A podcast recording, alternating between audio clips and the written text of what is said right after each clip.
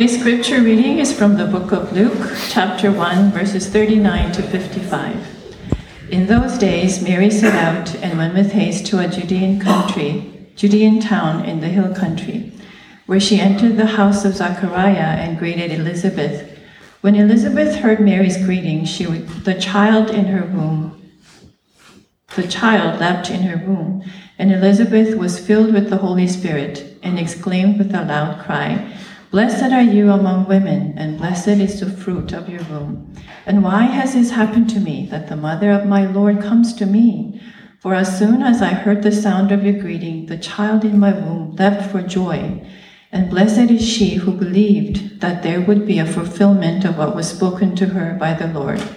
And Mary said, My soul magnifies the Lord, and my spirit rejoices in God my Savior for he has looked with favor on the lowliness of his servant. Surely from now on all generations will call me blessed. For the mighty one has done great things for me, and holy is his name. His mercy is for those who fear him from generation to generation. He has shown strength with his arm. He has scattered the proud in the thoughts of their hearts. He has brought down powerful from their thrones and lifted up the lowly. He has filled the hungry with good things and sent the rich away empty. He has helped his servant Israel in remembrance of his mercy, according to the promise he has made to our ancestors, to Abraham and to his descendants forever. This is the word of the Lord. Thanks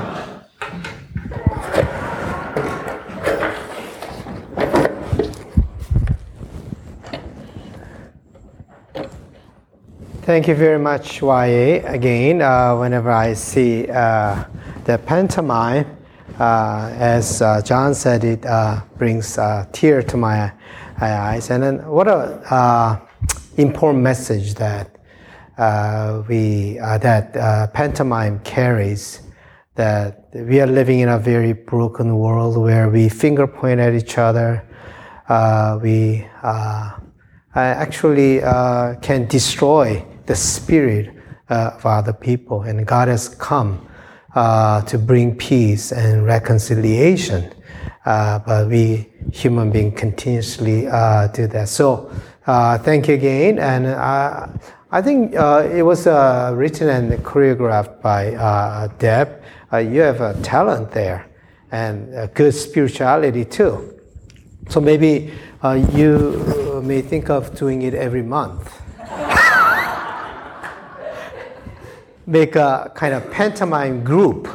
So every month you prepare a message and write it and uh, uh, you know uh, uh share it with us. And yesterday uh, I really enjoyed the uh, Christmas concert, especially High C. Wow, you guys are cool. I was so proud of you. You you've done really you you did a really good job. Thank you very much. Uh, you know, uh, Christmas time, we are celebrating uh, the birth uh, of Jesus Christ. You know, childbirth is one of the most fascinating and miraculous things you can ever witness and experience uh, in our lives. It is life's mystery. The life is born in a person's uh, you know womb. Like a woman, uh, you you are blessed people that you can experience that. Uh, we are uh, witnessing to that mystery of life. I mean, the mysteries are around us. We can never take for granted uh, uh, the childbirth because whenever we see the birth of children, we experience the mystery of God and mystery uh, of life. And today we'll baptize uh, Emily and Nuna. What we are doing is we are celebrating as the community for this wonderful mystery of God. I mean, these children were born with potential. These children were born for specific reason. Uh, mean, God has blessed them Otherwise, they would not have been uh, born. God has blessed them, so they are uh, giving birth uh, in this world. So uh, we are celebrating as community the mystery of life, mystery of God, and, and mystery of this community. Today's, uh, today's, uh, today's scripture passage, we see two women also celebrating uh, the birth of two babies. And these two babies were very, very special babies. Uh, they will change the course of history in the way that we could never imagine, in a radical way. Their birth had impact, such a profound impact on humanity, on the history uh, of this world, in the way that we can never imagine. You know, I wonder, without their messages, what would be like this world? What would this world be like without their messages? People, I mean, this humanity will uh, run into totally wrong direction. And the message that these people, these two babies carried, uh, I mean, uh, proclaimed to us, continuously held in held that uh, held in tension, so that humanity doesn't go into the wrong direction all the way. Without these messages, that the powerful always will exploit the weak, and that they will take that for granted. But this message always uh, held them uh, in tension. And I'm really thankful for the message that these two babies uh, brought to us. The birth of Jesus Christ is a birth of God's desire. Birth of Jesus Christ is birth of God's message. That's what birth of Jesus Christ means. It was very difficult reality for Mary, a teenager, uh, being pregnant without marriage at that time. That was a difficult reality. What happened to Mary was what no ordinary woman uh, would have experienced. She was an ordinary woman who experienced the extraordinary experience that no one experienced uh, before. But it was hard to understand and hard to accept and hard to digest. But Mary saw the work of God behind this hard reality. In other words, Mary saw the mystery of God. The mystery of life is this behind our harsh reality, there is a work of God, there is a reality of God. In your harsh reality, if you see only harsh reality, you become harsh people. But behind this harsh reality, we see the work of God. And then I think that is mystery of life. I hope that we all experience the mystery of life. Life may be difficult. My, life is not easy. Life may be difficult. But behind this difficult life, there is work of God. That's why life is mystery. How did Mary know? I don't know. That's another mystery. You know, when, God, when we see God working, we know, oh, God is working. Knowing that is a mystery. Sometimes you experience that? Certain experience really uh, cause, wow, God is working. Knowing that is a mystery. We don't know how to explain that. There was no proof that we can provide. But we know that God is working. That itself is mystery. That's why Mary came to Elizabeth, her relative, who also experienced the mystery of life. So she wanted to share that mystery with her relative Elizabeth. The community is people who have experienced mystery We come together here and we share our mystery uh, with each other. And so Mary went to see uh, Elizabeth. As soon as Elizabeth saw Mary, she knew that something wonderful was happening because the baby in Elizabeth's womb leapt for joy. You know, that is mystery. When you have children, that children give message. You know, when Youngmi was pregnant the first, she was crazy about steaks. Every night she wanted steak.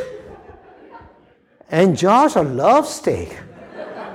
And the second baby, all of a sudden she was looking for lobster everywhere. And Grace loves lobster. It's a mystery. you know, that whatever child in uh, that womb recognized that John in Elizabeth's womb recognized the work of God and recognized Jesus. So Elizabeth blessed Mary, for she was the carrier of God's mystery. This is what she said Blessed are you among women, and blessed is the fruit of your womb. How wonderful it is to bless each other. You know what blessing is? Blessing each other means recognizing God's work being done in the person we bless. That's what blessing is. Oh, I didn't write it, sorry. Blessing each other means recognizing God's work being done in the person you bless. For example, I bless you, then I recognize that God is working in you. That's what we do. I think we should bless each other all the times. We should recognize that God is working wonderful things in your life. We should do that more often. Why don't you turn around and say, blessing? Just turn around and say, blessing. Yeah? Bless you. Blessing.